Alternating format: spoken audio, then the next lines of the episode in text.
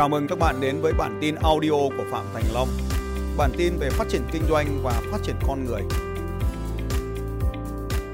nếu mà nó là cái lời góp ý vào thì bao giờ nó cũng mang tính là là chê trách mình đúng không? Dạ. Thế làm sao mình biết được đâu là cái lời góp ý tốt và đâu là lời góp ý không tốt? Theo em thì trước tiên là mình phải đối mặt với sự thật tất cả mọi vấn đề Chứ bây giờ làm sao mình biết đấy là sự thật? Thì mình sẵn sàng lắng nghe nhưng ví dụ như mình cũng sẵn sàng mà nghe Bây giờ mà bọn nó cứ nói xấu sau lưng mình thì mình có sẵn sàng lắng nghe không? đương nhiên là mình cũng có nghe nhưng mà những cái gì mà mình cảm thấy là đúng thì mình đưa vào còn không đúng đúng thì bây giờ làm sao mình biết là đúng và sao và không Dạ. đúng? thì bắt buộc là mình phải à, à, tìm hiểu hơn về ngoài xã hội Thế bây giờ mình cứ học- ngồi mình cứ ngồi mình đi tìm hiểu tất cả mọi ý kiến của xã hội như vậy cuối cùng mình thành cái thùng rác à? à đấy nó lại quay lại cái bài toán ngược ban đầu là quẳng nó đi mà bơi đi mà sống đúng không à, chúng ta đang bàn về cái việc là đừng bận tâm bởi những cái lời đàm tiếu những cái lời nhận xét đừng cho cuộc sống của chúng ta quyết định bởi họ. Thế mà cuối cùng người ta lại phải ngồi phân tích tất cả những cái đấy. Để biết nó đúng hay sai. Dạ. thế bây giờ làm thế nào? Đó thì ờ, mình cũng phải xác định được là mình phải nâng cấp mình lên thông qua những cái những cái khóa học để mình biết rằng đâu là những cái nhưng mà không phải ai có đủ điều kiện trong cuộc đời này không phải ai có điều kiện đi học à, không phải ai cũng đi học không phải ai cũng có điều kiện đi học. Vậy cái giải pháp đi học không phải là một cái giải pháp mà học chắc gì đã đúng. Em nghĩ là ví dụ như học không phải là học đi học mà đi học cái thì học trên mạng hoặc học những cái người mà thế bây giờ làm được. sao mình mình làm sao mình biết là cái trên mạng này đúng? Mình Thì- làm sao mình biết cái người đấy là đúng? theo em bản thân em thì em thấy dễ nhìn ra mình sống những à, mình à, hướng về những cái năng lượng bây giờ mình dễ nhìn thì mình nhìn vào cái chỗ nào để mình Dạ. biết là nó đúng. Mình nhìn những những người cái năng lượng tích cực này mình nhìn mình nhìn làm sao để biết là người ta có năng lượng tích cực. Họ loại bỏ những cái tất cả những cái những cái à, cái xấu ví dụ về sức khỏe đến à, tiền bạc tài chính đến cái à, cách tham gia vào những cái không tốt về cái mạng xã hội. Đó thì mình thế bây giờ đấy đấy chính là cái sự vấn đề của mình. Mình không biết là họ tốt hay không thì bây giờ mình lại phải nhìn để họ có tốt hay không. Dạ. Và khi mình nhìn vào một cái thằng không tốt thì cuối cùng mình đã bị nhiễm luôn cái không tốt của nó rồi. Dạ.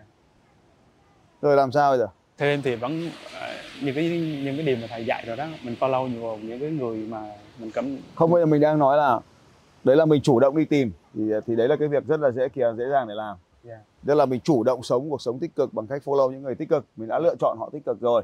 Dạ. Thì sau đó thì mình sống theo cái cái cái cái cái sự cái quan điểm chung như vậy đúng không? Chúng ta chìm đắm trong cái môi trường của họ. Nhưng cái câu chuyện đang nằm ở đây cái câu chuyện đang nằm ở đây là mình không biết và những người khác vẫn cứ đang đưa nhận xét mình kể cả bố mẹ mình ý, người tốt là họ dạ. Bố mẹ mình có thể xấu ở đâu không biết nhưng chắc chắn đối với mình là tốt. Dạ. Thế bây giờ bố mẹ mình nhận xét mình mày làm sao làm được hả con? Thì đấy là một lời nhận xét tích cực hay tiêu cực? Về khía cạnh nào đó thì vẫn là có tích cực có tiêu cực nhưng mà có tiêu cực. Thế giờ mình chuẩn bị làm cái việc gì đó làm kinh doanh.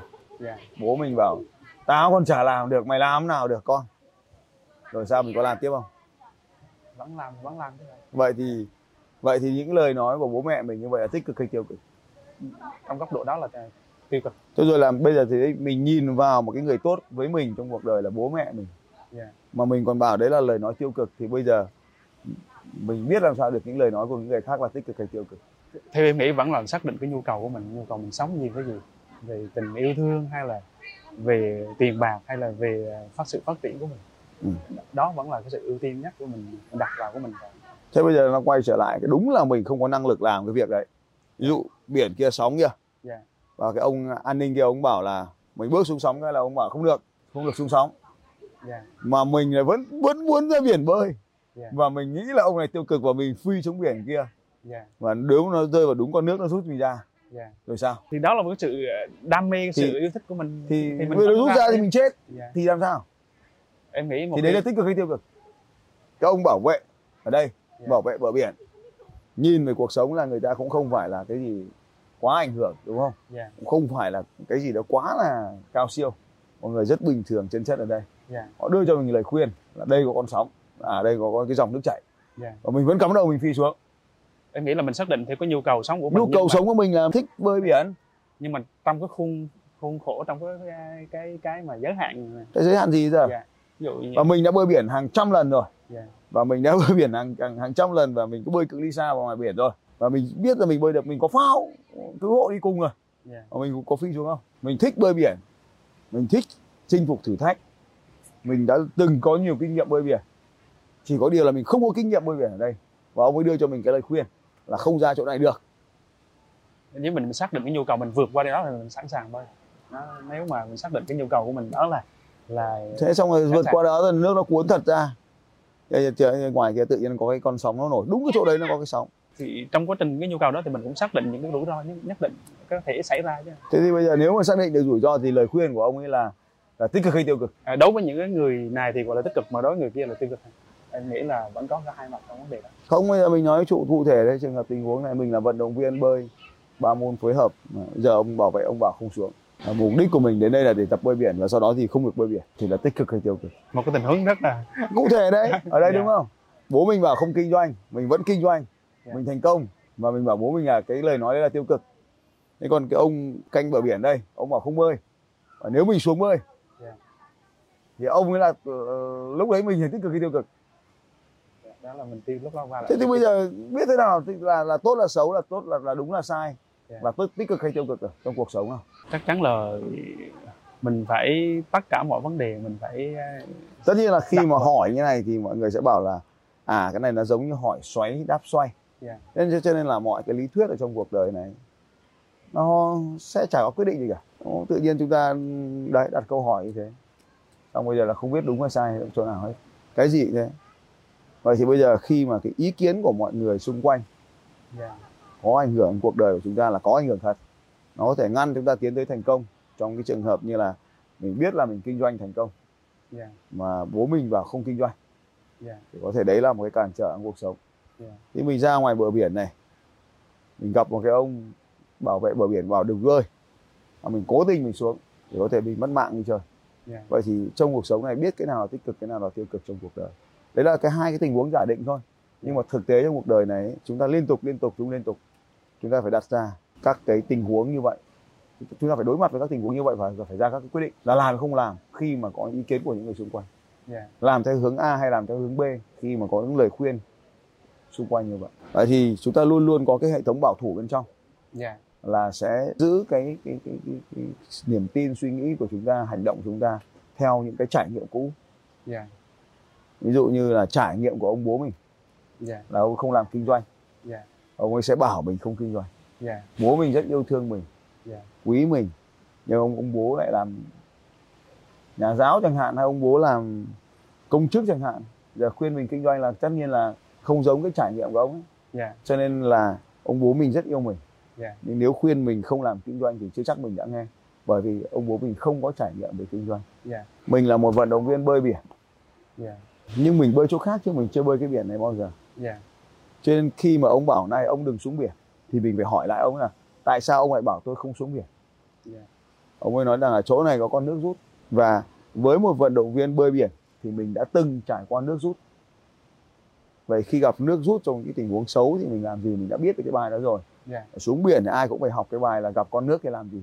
Dòng chảy thì làm gì đúng không? Tức là ôm phao trôi đâu trôi. Dạ, thế nhưng mà khi người ta đã đưa ra cảnh báo và người ta có lý do thì mình phải làm mình phải kiểm tra dạ, Đấy thì ở đây vừa rồi đưa ra cái tình huống giả định ấy là mới dừng ở cái bước là họ đưa ra ý kiến. Nhưng mình phải dựa trên cái gì để mình ra quyết định là mình có làm hay không làm. Thì đó là dựa trên là cái ý kiến đó đúng hay sai. Dạ, và chúng ta thường hỏi là cái ý kiến đó đúng hay sai dựa trên cái gì? Cái ý kiến đó đúng hay sai thì lại phải dựa trên trải nghiệm của người đưa ra lời khuyên.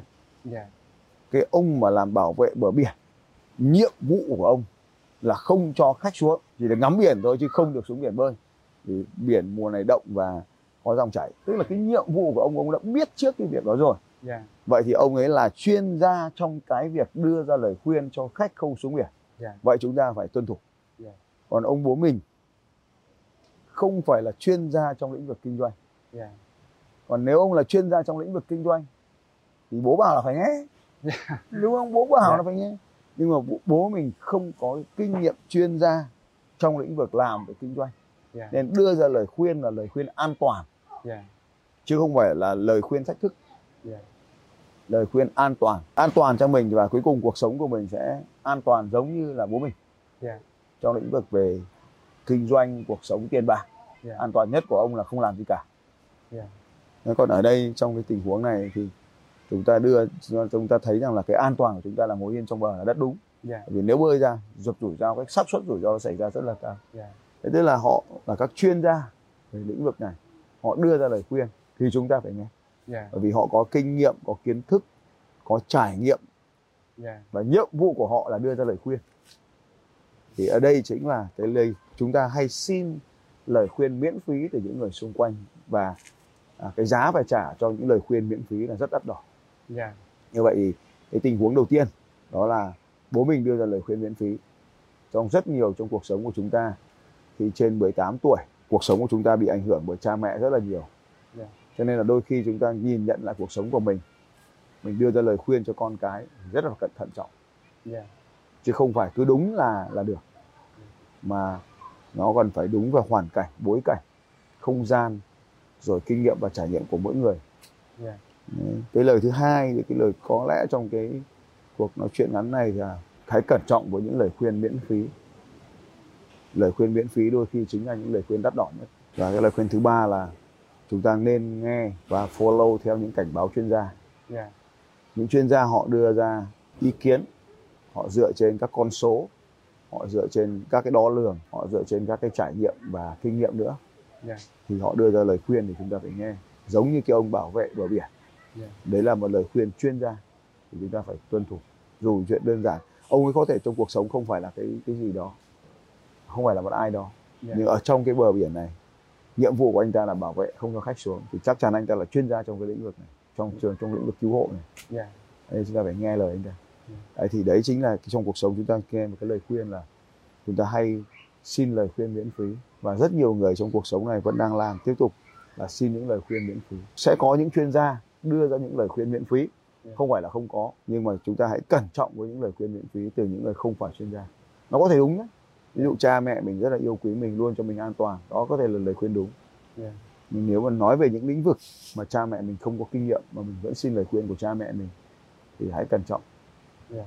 cha mẹ nói chung chứ theo khái niệm rộng đây có thể là bất kỳ ai thân thiết với cuộc sống yêu quý chúng ta Yeah. hay quá rồi Ừ. biết ơn thầy hãy thận trọng với những lời khuyên miễn phí nếu không nó sẽ là những lời khuyên đắt đỏ nhất cho cuộc sống của bạn Xin chào các bạn và hẹn gặp lại các bạn vào bản tin audio tiếp theo của Phạm Thành Long vào 6 giờ sáng mai.